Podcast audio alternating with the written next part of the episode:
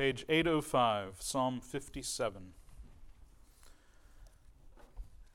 We'll pray this responsively to begin our time together this morning. We're, um, this is one of the Psalms we covered this summer, and so just want to keep these words before you um, even into the fall. I'll pray the portion that is in plain print, and y'all respond with the part that it's in bold. Psalm 57. Have mercy on me, O God, have mercy on me, for in you my soul takes refuge. I will take refuge in the shadow of your wings until the disaster has passed. I cry out to God Most High, to God who fulfills his purpose for me. He sends from heaven and saves me, rebuking those who hotly pursue me. God sends his love and his faithfulness. I am, the, I am in the midst of lions. I lie among ravenous beasts men whose teeth are spears and arrows, whose tongues are sharp swords. Be exalted, O God, above the heavens. Let your glory be over all the earth. They spread a net for my feet. I was bowed down in distress. They dug a pit in my path, but they have fallen into it themselves. My heart is steadfast, O God. My heart is steadfast. I will sing and make music. Awake, my soul, awake, harp and lyre. I will awaken the dawn. I will praise you, O Lord, among the nations. I will sing of you among the peoples. For great is your love, reaching to the heavens. Your faithfulness reaches to the skies. Be exalted, O God, above the heavens. Let your glory be over all the earth. Amen. Heavenly Father, this morning indeed we come to awaken the dawn. We come to begin the day with your praises, and particularly this day, the Lord's Day, that you've set apart for that purpose. Father, today we bear witness and testimony um, to your love, to its greatness, how indeed reaches to the heavens, how your faithfulness um, goes to the skies, um, how your love and mercy are without beginning or end. And it's within the context of that love, Father, that we um, gather this morning and we ask that you would prepare our hearts for worship um, in a little bit. And we pray that you would be with us now um, as we study um, your word and your son and, and, reflect together on his character and person and um, the consequence of all those things for us as those who have been united to him. We pray it in Christ's name. Amen. Well, good morning. It's good to see all of you. You should have a handout um, by this point. And before we dive into new material today, though, any um, things to discuss from last week? We talked about sanctification um, in Sunday school, or we also talked about Hebrews 13:1. Let brotherly love continue in our sermon last Sunday. Any questions or comments or things to follow up on on those subjects before we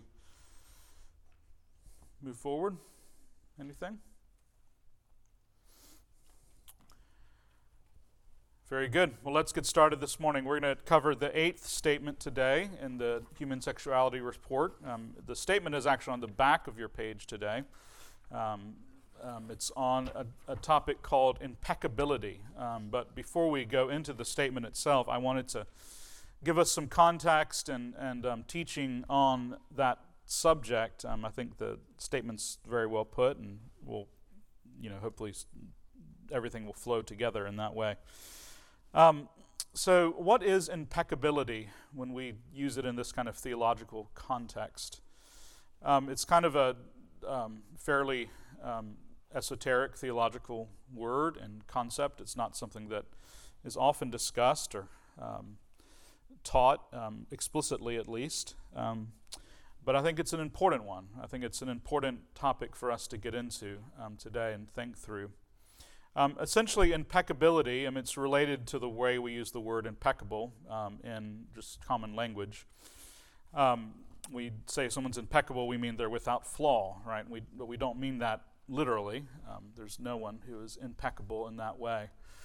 Um, but we do want to use that word when we speak of our Lord um, Jesus Christ, and particularly the way that word Christ's impeccability what it has come to mean in theological discourse um, in the Christian church through the ages uh, means that um, it's the doctrine that Christ was morally incapable of sinning. Um, so, the impeccability of Christ, essentially put, uh, means that Christ could not have sinned um, in his um, earthly life, um, that it was, in some sense, impossible for him to have sinned. Um, and, and I'll explain more what we mean by that and what we don't mean by that. But that essentially is what the doctrine of impeccability is. Um, that is, it, is not it was not possible for Christ to sin because of his divine and holy nature. Now, you might be thinking, well, what difference does it make, right? Um, whether Christ could sin or not. He did not sin, um, and um, thanks be to God. And he offered himself as a sacrifice on the cross and, and as a sinless an innocent and holy man and died for our sins. So, so isn't this a case of theologians, you know, arguing about the number of angels on a pen, that kind of thing? Um, um, whether or not it's possible Christ could have sinned. We all know he didn't sin, so what difference does it make? I want to argue that actually makes a pretty big difference. And um, this is an important topic um, for us to think about. It may not be something you've ever thought about before, um, but I think it's worth um, a little bit of time and attention this morning. Um, so, John Frame explains what we mean by impeccability in these ways. John Frame is an American theologian um, of the late 20th and early 21st century, um, still living. He says, Could Jesus sin? Perhaps the best short answer is that yes, he was physically and mentally capable of sinning, but no. He was morally incapable of it, incapable of it because he was perfectly holy. And I think that's a good distinction to make, the one that Frame makes here. And we're not saying that Jesus, as he lived his life on earth, there was a sort of you know, force field around him that prevented him from, um, you know, he couldn't strike someone in anger um, and sin in that way because, you know, his hand would have stopped um, in midair because there was some kind of like divine force field thing that he couldn't split that, you know, um, that the oxygen that was there. Um, that's that's not what we're saying. Um, what we're saying is that because of the moral constitution of who Jesus Christ um, was and is as the divine Son of God, um, it was incapable of him to sin, um, or I'm sorry, it was impossible for him to sin. He was incapable of sinning in the same way that it is impossible for God to sin. Um, God um, cannot sin, um, he is incapable of it because it is alien to his nature, it is outside of who he is. Um, the scripture teaches this on a number of occasions. Um, you think about James 1, where it talks about the Father being the Father of lights. With him, there's no shadow or turning or change. Um, all good things come from him because he's the source of all goodness. You think about Hebrews 6, where it talks about it being impossible for God to lie, and that's why we can trust um, his promises. the apostle says it is it's not only that God doesn't lie, it's that it's impossible for him to do so. It's alien um, to his character. And so when you begin to think about the impeccability of Christ, um, it really has to do with what you believe regarding his divine nature, um, to the extent that he was the God man, um, that he was uh, and remained God even as he um, became flesh, became incarnate, um, and like us in that way.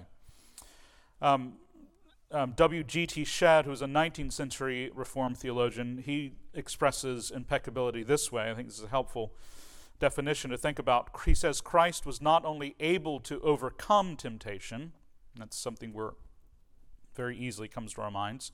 Christ was not only able to overcome temptation, he was also unable to be overcome by temptation.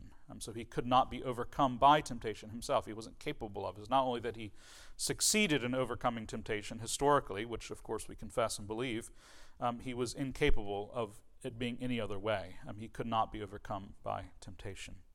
So, what's attractive about the, the uh, you know, the other side, so to speak? And this has been, a, to some extent, a theologically debated issue.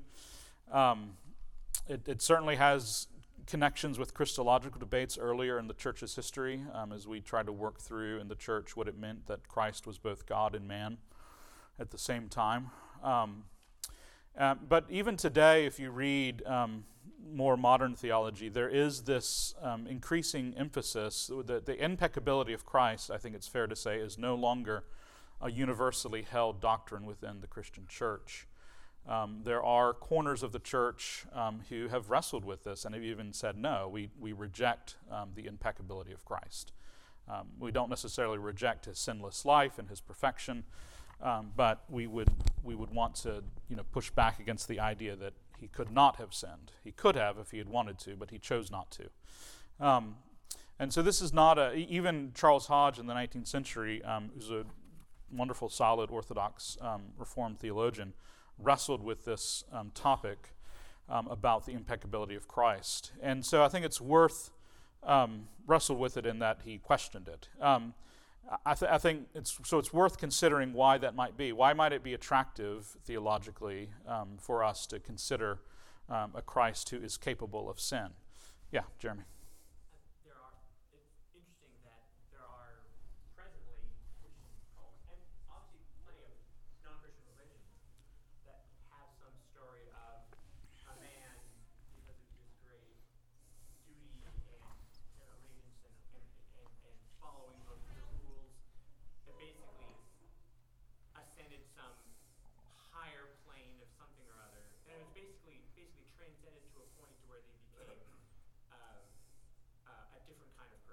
Mm-hmm. Like this, like this, the idea of a human transcending to something more divine is both right. is both completely is both pagan, but also there's Christian cults that have that that deny the oftentimes that deny the divinity of Jesus that have that exact thing that Jesus was an, a great great man, but but not God. And, and the whole yeah. premise of that story is that this person is like us and that they can and are able to sin, but did not do. Right.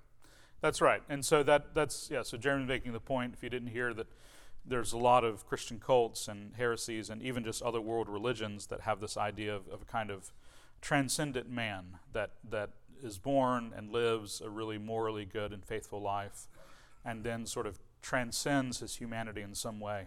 Um, because of the moral quality of who he is. And, and that's right. And that's really part of why this doctrine is so important, part of why we want to um, push against it is because of that error, um, because we don't want to think about Jesus Christ that way. Yeah, Tama. I was just told yesterday that that change, that ascension, happened when he was baptized by John the Baptist.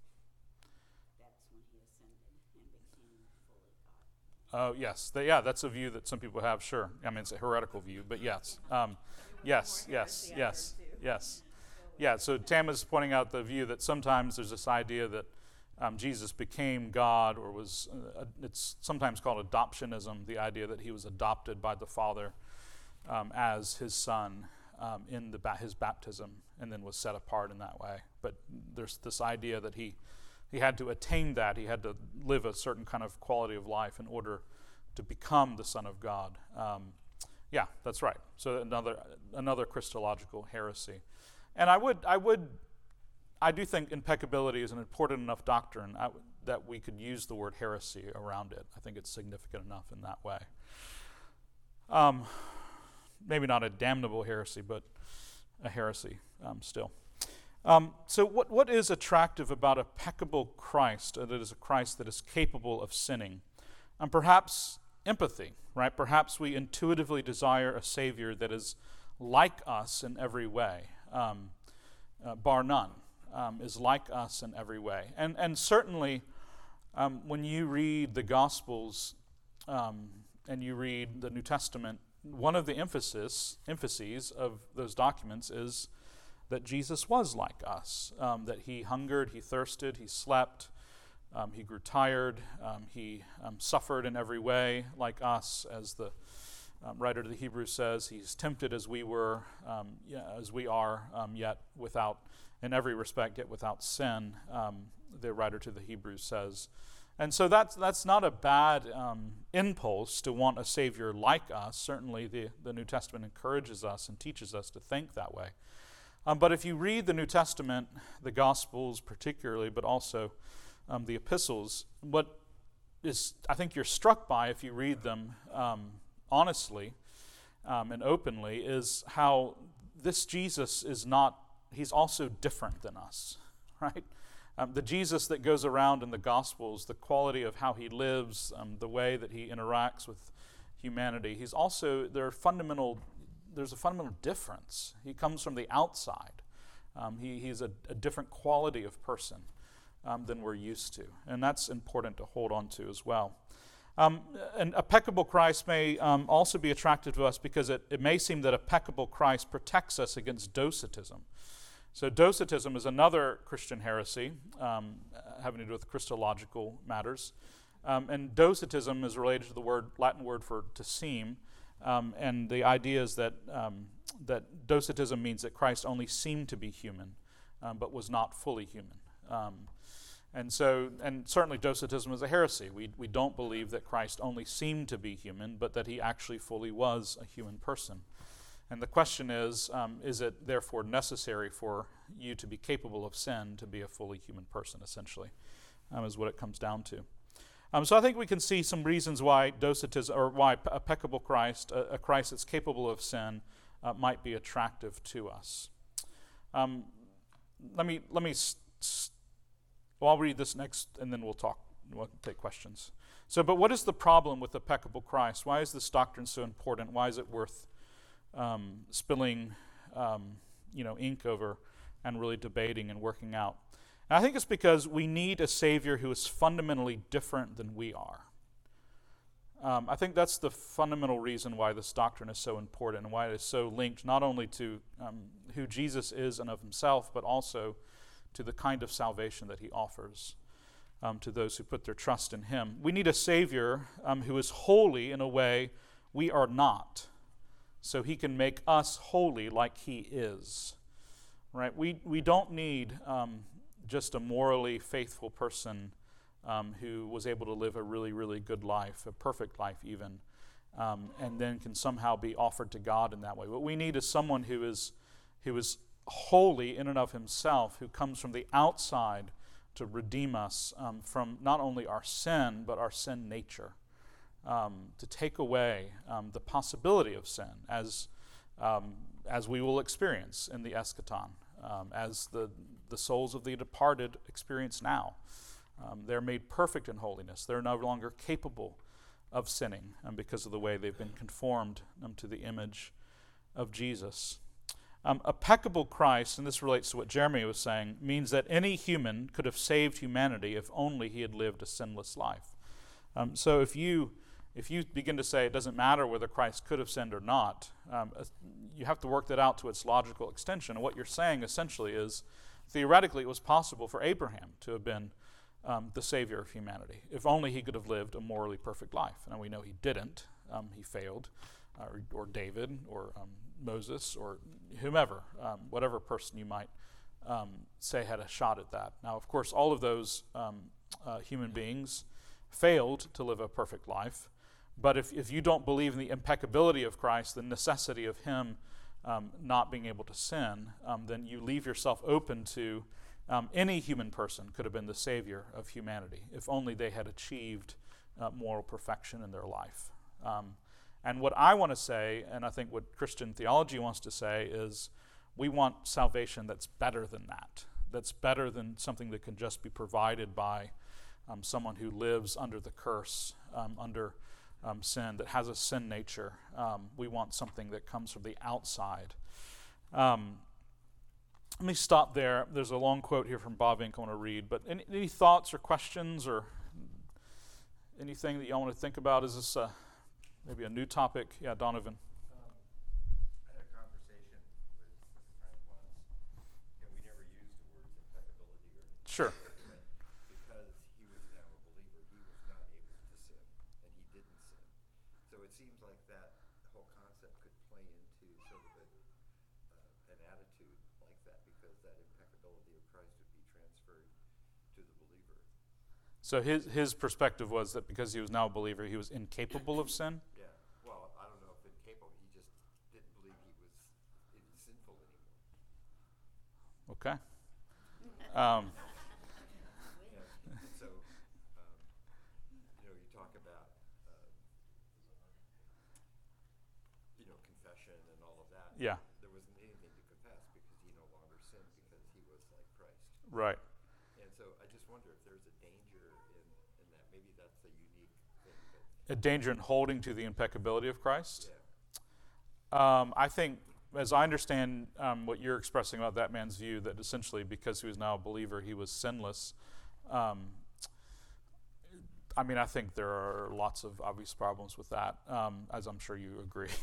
um, but I don't know that I would lay that at the feet of the impeccability of Christ. I think that that's a um, um, there's a kind of um, mis- misreading, really, of the entire scriptures. Um, if you were to come to that conclusion, um, yeah, yeah. I'd, I don't. I don't. I, I guess I wouldn't. I wouldn't connect that directly to the impeccability of Christ personally. Yeah, um, Allison. I was just gonna say that was a common view in Tanzania. Um, I think because What is it, the moral perfectionism? the- no, well, I think because of the misinterpretation of the verse, like believers will not continue in sin. First John, yeah, sure, that They thought if you're a Christian, you don't sin. So any sin was very hidden, right, um, and not if, if you're in visible sin, you are not a Christian. Right.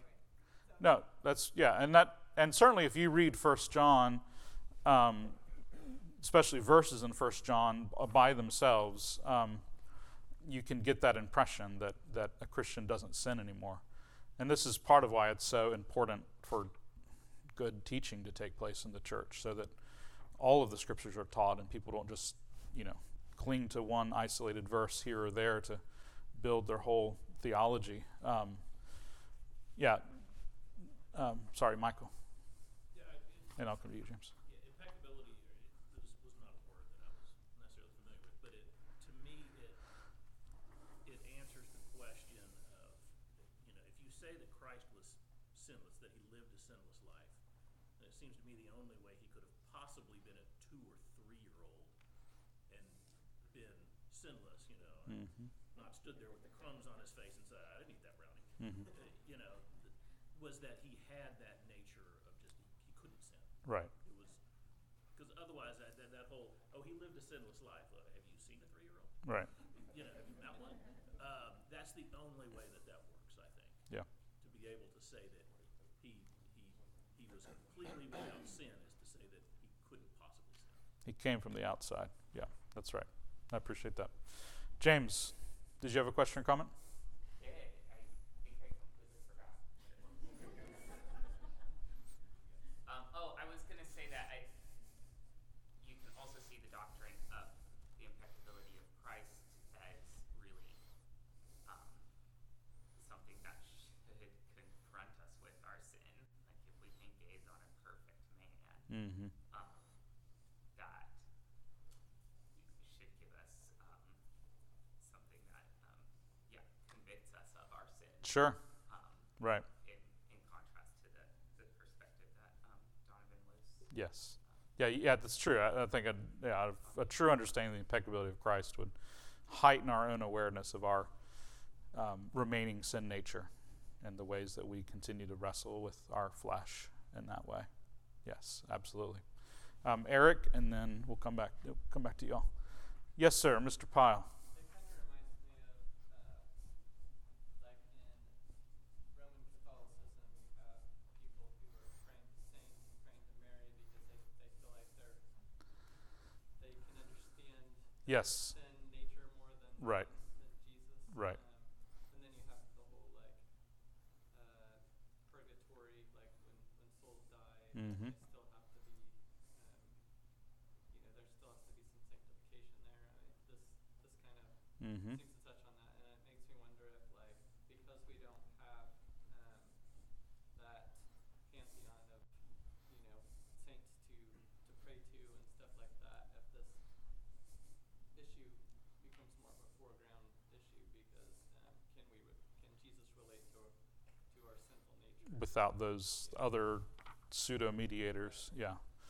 Yeah, we wrestle with that tension. Yeah, so Eric's making the point that in more Roman Catholic um, situations, um, there's a sense in which maybe we can't interact directly with Jesus because he's too unlike us. Um, and so we, we need the intercession of saints who understand what it is to have a sinful nature and those kinds of things. Yeah. Who, Jeremy? I, I would just make the observation that just talking about this, it, like the story of Jesus being tempted in the wilderness by Satan has power in that it's the most severe punishment. It's uh, sorry, the most severe temptation that he receives, and he overcomes it. Mhm. Uh, it it provides a weird kind of like story if later on he's still able to be tempted. It makes it it, it makes it kind of like a, a very unsatisfying story, as in like oh well he was also you know dealing with he has like temptation through his whole life. Just from like a I don't know from a narrative. perspective. Yeah, well, what I would say to that, Jeremy, um, Jeremy's making the point about the temptation of Christ in the wilderness with Satan, how um, he overcame that.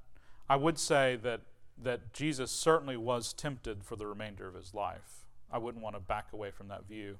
The question is the source of the temptation. Where did the temptation come from? And we'll get into that um, in a few minutes. But the impeccability of Christ means that um, the temptation that Jesus experienced always came from the outside as opposed from the inside. Um, and we would say that for those of us who are not Jesus, um, our, so all of us in this room, um, we, we um, our temptations don't only come from the outside. In fact, probably if we're honest, they mostly come from the inside.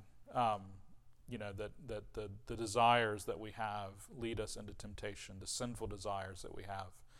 Um, and Jesus did not have, we would say, those sinful desires. And so any temptation he experienced would have come from outside of himself, either from Satan directly, as it does there in the gospel accounts early in his ministry, or I think you could, and I want to, if we have time, look at this passage. I think the, the passage of um, where Jesus um, tells, or, or this, you know, really interesting passage, right, where um, Peter says, You are the Christ. Remarkable moment. Um, he sees it, the Spirit gives him that wisdom and insight, and then Jesus begins to explain what it means for him to be the Messiah, the anointed one, that he must now go up to Jerusalem and suffer and die and be rejected by the chief priests and elders and then rise again. And, and what does Peter do? He begins to speak harshly to him and severely to him and says, Never. You'll never do this. Put that away from you, Jesus. That's not what it means. And that's, I mean, that's a, that's Peter tempting Christ, right? That's him tempting him to redefine what it means for him to be the Son of God, what it means for him to be the Messiah. And how does Jesus respond to Peter, right? Get behind me, Satan, right? So there's a, a moment in there where Peter becomes almost a satanic kind of person in that moment, he, in, that he's tempting Jesus to sin, um, which would be to take another route um, towards his, his, his throne. Yeah, Scott. So, so pre-fall Adam was peccable. Yes, that's a great connection. Yep. If Jesus is the, the last Adam, Right. how can he not be peccable as well? Right. Um, what I would say is that um, so so Paul. I mean, sorry, Paul. So Scott is making the point that um, Paul. That's good. yeah, Paul's a Paul's a good one. Yeah. Um, um, so obviously Adam was not impeccable in the garden. Um, he was capable of sin, as was Eve, um, because they did, um, as were um, you know all those who um, came after them, um, and even more than peccable, um, they were um, constrained to sin because of their sin nature. Um, so what I would say about that, um, Scott, is that so, so you're asking if Jesus is the last Adam, then why is he not also peccable like Adam? I think it, part of the answer to that question is because we need, we don't want to just go back to the garden, basically. Um, the redemption that Jesus brings um, has to be greater um, than what Adam um, experienced. Um, we, we, want, we, we don't want to just have a return to Eden. Um, we want to go into the new, the new Eden, the new garden. Why did he not have to be? Is that your Yeah, asking? it's, it's, it's not peccability an essential feature, feature of being an Adam? thing? Right. I guess I would argue it's not. I mean, I think you Yeah. have to argue that, but Yeah. like yeah. Yeah, yeah. I don't know. I'm not sure how to fully answer your question in terms of why was it not necessary for Christ to be peccable in order to be the second Adam. Um, I think it, I think partly this is a a Christian doctrine that we confess because we have to, um, and we have to fit its meaning into that. Do you know what I mean? Rather than the other way around. But I understand the point you're making. Um, I think, I, I mean, we could talk about, I mean, I, I, certainly it's possible that maybe if Adam had not sinned, he would have been, you know, if he had passed the test and the temptation, maybe he would have matured into something that would have been impeccable. Do you know what I mean? I mean, this is all total pure speculation at this point. Um, but, but I think certainly God did not intend ever to leave humanity in a position where it was always possible that there was going to be the fall. Yeah, I'm not saying I think that's, impeccability is an essential feature. Yeah, I know you don't. just asking the question. You're just, I know, you're playing devil. Yeah, I get it. And The second question I have is, is it truly a temptation if there is no internal uh, desire? Like if I, if there's a pile of kale in front of me, I have no temptation to eat it. Mm-hmm. You know, I, mean, I would not call that a temptation. Yeah. Um, is, is it true? Was Jesus truly tempted if we believe that he did, if he did not have a, a, a sinful nature? Is what you're asking. or if, if there's no, if there's no possibility of him accepting it. And I, I like the way that Frame separates out the different kinds of possibility, where he says he's physically Mm-hmm. Yeah. possible, mentally possible, but not morally possible. And I think that totally makes sense with the divine nature. I Right. mean, I think that may be an essential an, es- um, consequence of that. But I'm just asking, is it really a temptation? Yeah. then? One, one, right. There's not, there's not that essential desire for sin. Is it really temptation? Um, one um, professor or theologian I was reading this week made the point, which I thought was interesting.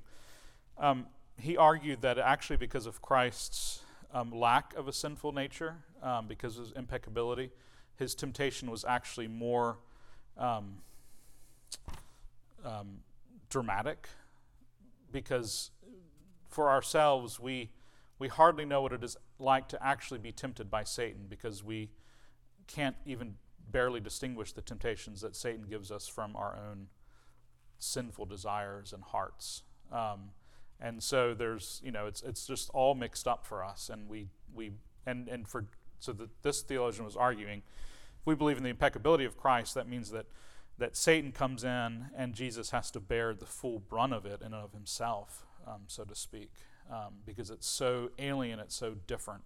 Uh, he basically he was arguing that most of us don't even know when we're being tempted. Um, we're oblivious to it um, because it's just our nature, or at least our fallen nature, um, um, in terms of what remains of the old man. So, I, yes, I think we do have to say to answer your question. I know you're you're just pressing back, but I think we do have to say that Christ could be truly tempted. Um, and but we also have to say he was we do have to make a distinction that he was not tempted exactly in the same way that we are um, and and that verse in hebrews he was tempted in every respect yet without sin as we are without sin um, christian theologians have taken that to mean not only did he not sin when he tempted but that his sin was not or his, sorry, his temptation was not had, didn't have a source in sinful desires. Does that make sense? That was a different. It was a different kind of temptation, in a sense. Um, Different than Adam's temptation? yes, I would say. Because Adam did not have a sin nature, but he fell into But he was peccable. Yeah, yeah, yeah, yeah. That's a good question. I, I may have to think about that. I answered that quickly, but maybe I have to think about that more. internal versus external temptation? Like basically like sinful desire, sinful nature versus Satan hmm That's the distinction. Yeah. distinction. Yeah. And in that, that case, temptation, or the way that Adam was tempted, and the way that Christ was tempted by Satan, Mhm. is the same. Yeah, I, I haven't thought deeply enough about that to. So the question is, was Christ's temptation the same as Adam, since Adam didn't have a sinful nature originally in the garden like we do, but Adam was capable of sin, and we're not. um, or I'm sorry, and Jesus Jesus is not. Um, Adam was capable of sin. That's right. Y'all can y'all can fire me later. Um, I don't. I don't know if I want to answer, come down on that question right immediately, um, uh, Matt. But looks like Jeff does, so that's great. So I've read some discussions where they talk about Adam uh, maybe not having the indwelling Holy Spirit, so he has a impeccable nature. But like with us,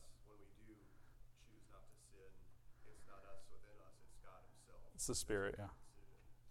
So there may be some distinction there between the lack of an indwelling Holy Spirit with Adam and his peccability versus us where we're peccable, but we have the indwelling God within us. Yeah, I don't know if I'd want to go there personally. That's not my Yeah, yeah. Yeah. I don't know if I want to. I don't know. That's a. That's interesting to think about. But yeah.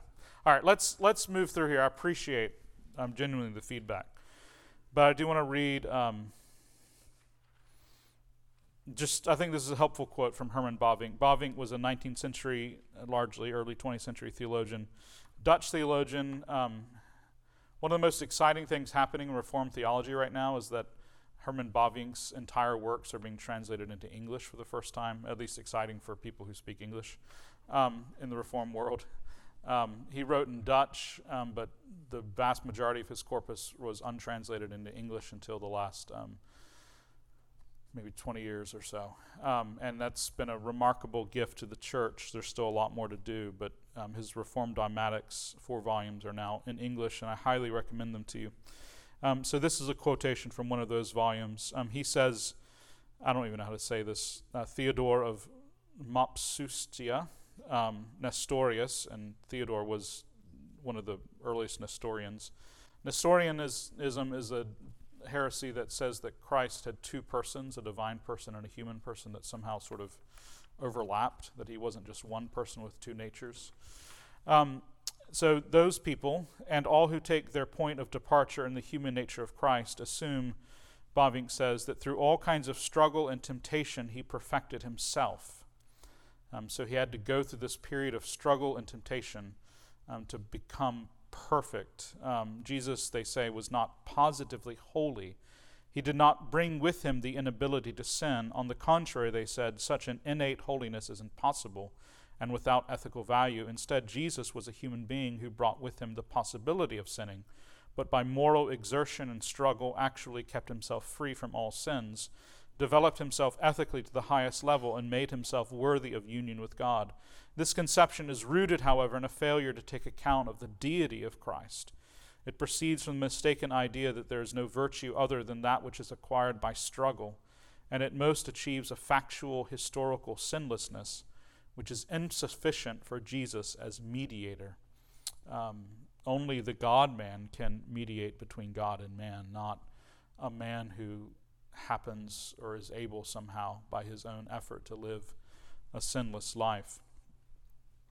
Um, Bavinck goes on to say Scripture, however, prompts us to recognize in Christ not just an empirical sinlessness, so not just a sinlessness that we can observe um, in, in his record of his life, but a necessary sinlessness as well. He is the Son of God, the Logos, that is the Word, who was in the beginning with God and himself God. He is one with the Father and always carries out his Father and wor- will, Father's will and work.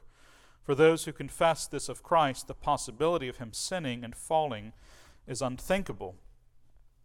He could no more sin or fall than God himself could sin or fall. For that reason, Christian theology maintained against Arians. So, Arians were those who taught that Jesus was um, not truly God, um, but the first created being.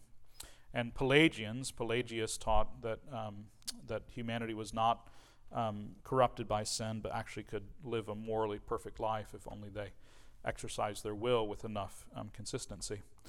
Um, and others that Christ, so for that reason, Christian theology maintained against Arians, Pelagians, and others that Christ could not sin.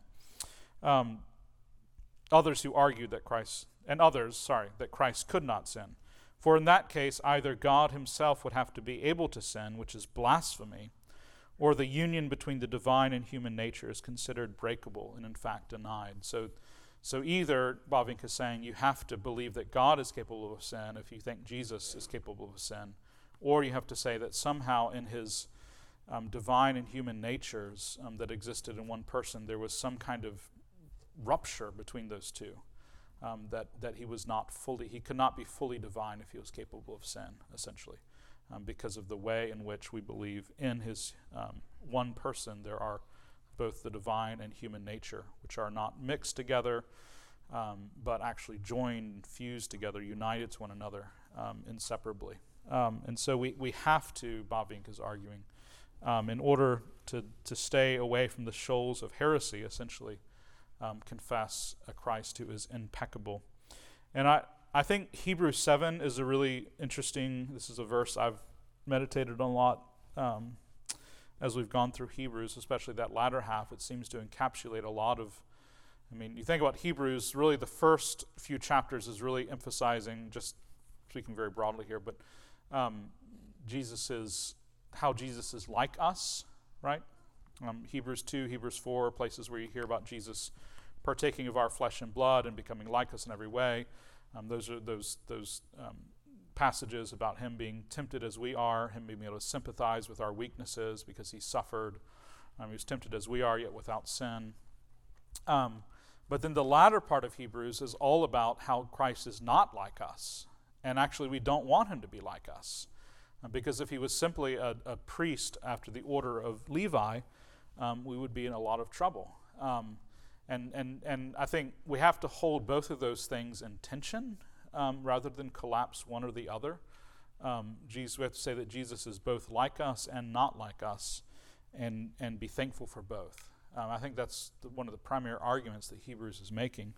And Hebrews sums that up um, in verse se- chapter 7, 26, where he says, For it was indeed fitting, right? It was appropriate, it was necessary that we should have such a high priest holy, innocent, unstained, separated from sinners, and exalted above the heavens. So the emphasis there is not that, that Jesus became this, but that he is this, that he was this, um, that we always needed this kind of high priest, um, someone who would come from the outside um, to deliver us, that was fundamentally separated from us, um, who was holy and innocent and unstained in that way. And I think this really is, as you think about this doctrine, this what you regardless of all the sort of abstract, you know, theological questions we could wrestle with, the importance of this doctrine is that it means that your salvation, you're not just being saved to become the best version of who you might be, right? Um, you're actually being made holy like God. Um, like God, you are being you're you're receiving a holiness that that is totally alien to yourself um, and is being given to you as a gift because it's the only way you could ever receive it. Um, you couldn't, you know, you could live a million lifetimes, right, um, and never achieve the kind of holiness that Jesus offers you. Um, even if somehow you, through your own will, you know, I, I, don't know how you would do this given what we know about humanity, but let's just say theoretically you could. Um, you could live a life of moral perfection, right? that you could never sin, um, even from your earliest days. Um, what, what I'm saying, what Christian doctrine is saying, is that the salvation, the holiness, um, the purity, the innocence that you have in Christ is greater than that. Does that make sense? It's even better than if somehow you had done what you can't do anyway. Um, but what you have in Christ is something far better than that um, because it is the holiness of God, um, of the divine. Um, it is not a it is not a fundamentally human holiness. Um, it is um, it is purely you're made like God.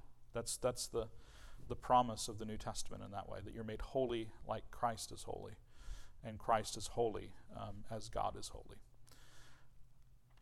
Yeah, James.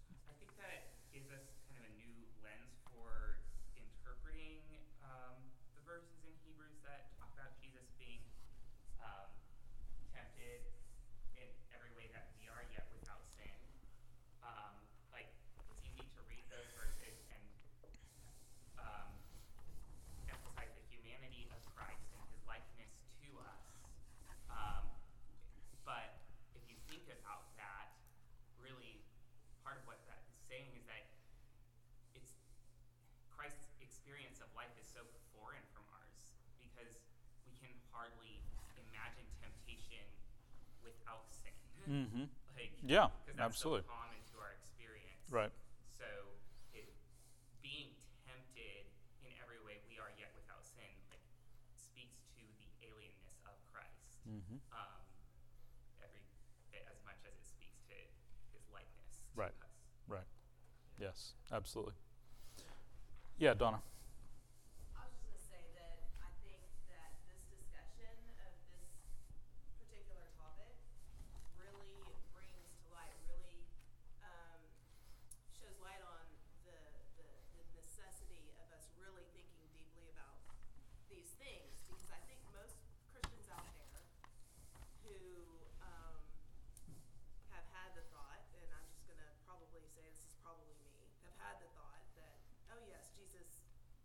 he could have sinned, but he just didn't. Sure.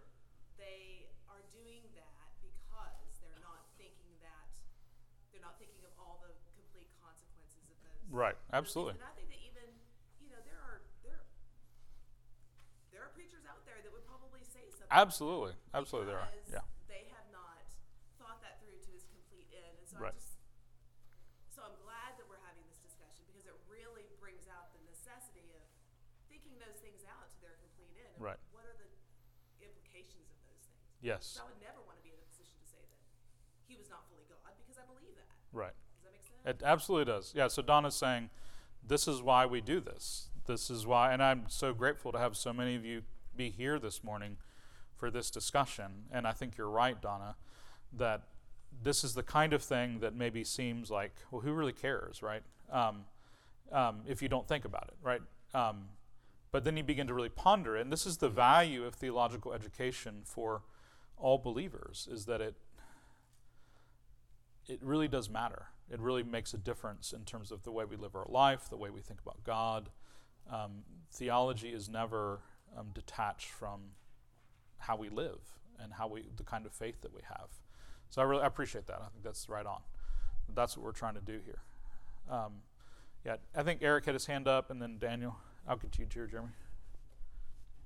As Donna was talking, I, I just realized like we're kind of getting into that discussion about like, um, you know, does God command us to do things that we can't, that we can't do? Uh huh. Like in our, in our Christian life, is, is, is there a temptation for us as reformed people to have like a fatalism to, with respect to sin, or is there a hope for progressive sanctification, you know, victory over sin? Like, I, I think that's also a debate within, you know, the, you know, the kind of Lutheran, uh, Mm-hmm. more Lutheran patterns of, Right. of, uh, you know, how we, what redemption means for us.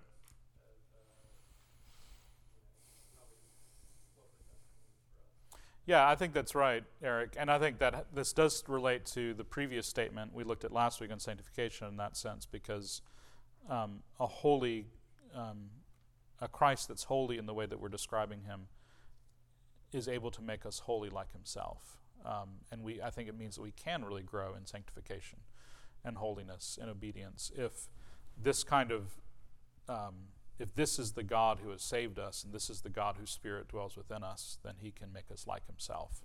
It's not simply a you know a, a human effort that we have to sort of emulate somehow, um, but it's actually coming from the outside. Um, Daniel, do you have a question or thought?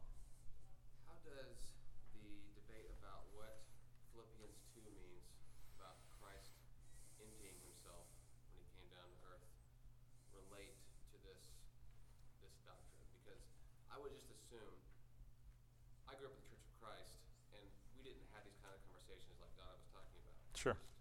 You know, we would have a Sunday school lesson, they might teach on the verse where it says Christ was tempted like we are and was without sin. And we say, see, Christ could have sinned but Mhm. thing. Um, without thinking through the theology of it. Yeah.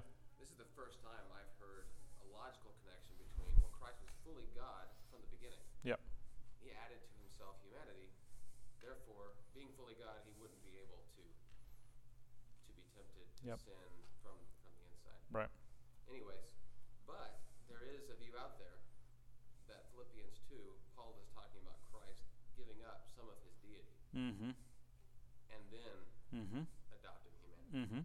Mm-hmm. Mm-hmm. So, what is what is Yeah, absolutely. that and how does that fit into it? Right. Yeah. So um, Daniel's asking about this uh, a, a teaching that's sometimes held uh, in Philippians two, where it says that um, Christ um, emptied himself, um, becoming man. These kinds of things. Um, yeah, I would just say simply, Daniel, that that's that's that's a heresy that's always been around in the church. Um, this idea that somehow Christ was divine and then somehow surrendered and asked part of that divinity or all of that divinity in order to become man, and um, and it's a it's an error that the te- the church has rejected over the centuries um, in a firm way. That's a lot of what the Nicene Creed is about, and those councils of the church. And so we we would not want to say that.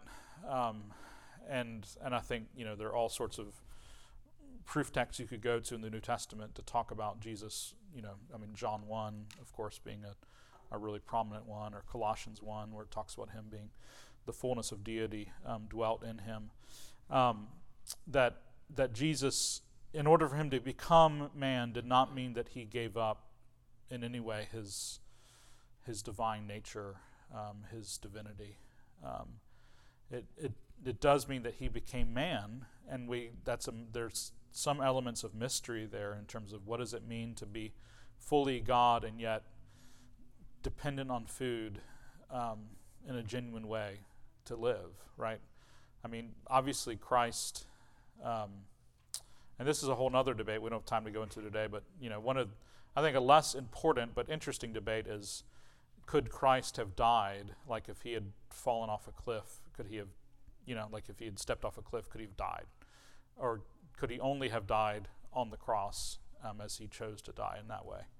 Um, um, I'm not even sure where I was going with that, but um, except that it's an interesting it's an interesting thing. Um, so uh, the, the, mystery, right? The mystery of the incarnation. What does it mean that he became man, um, like us in every way? Um, and and I, there there are aspects of mystery there, but we certainly always we certainly don't want to say in any way that he surrendered or gave up his divinity in order to become man.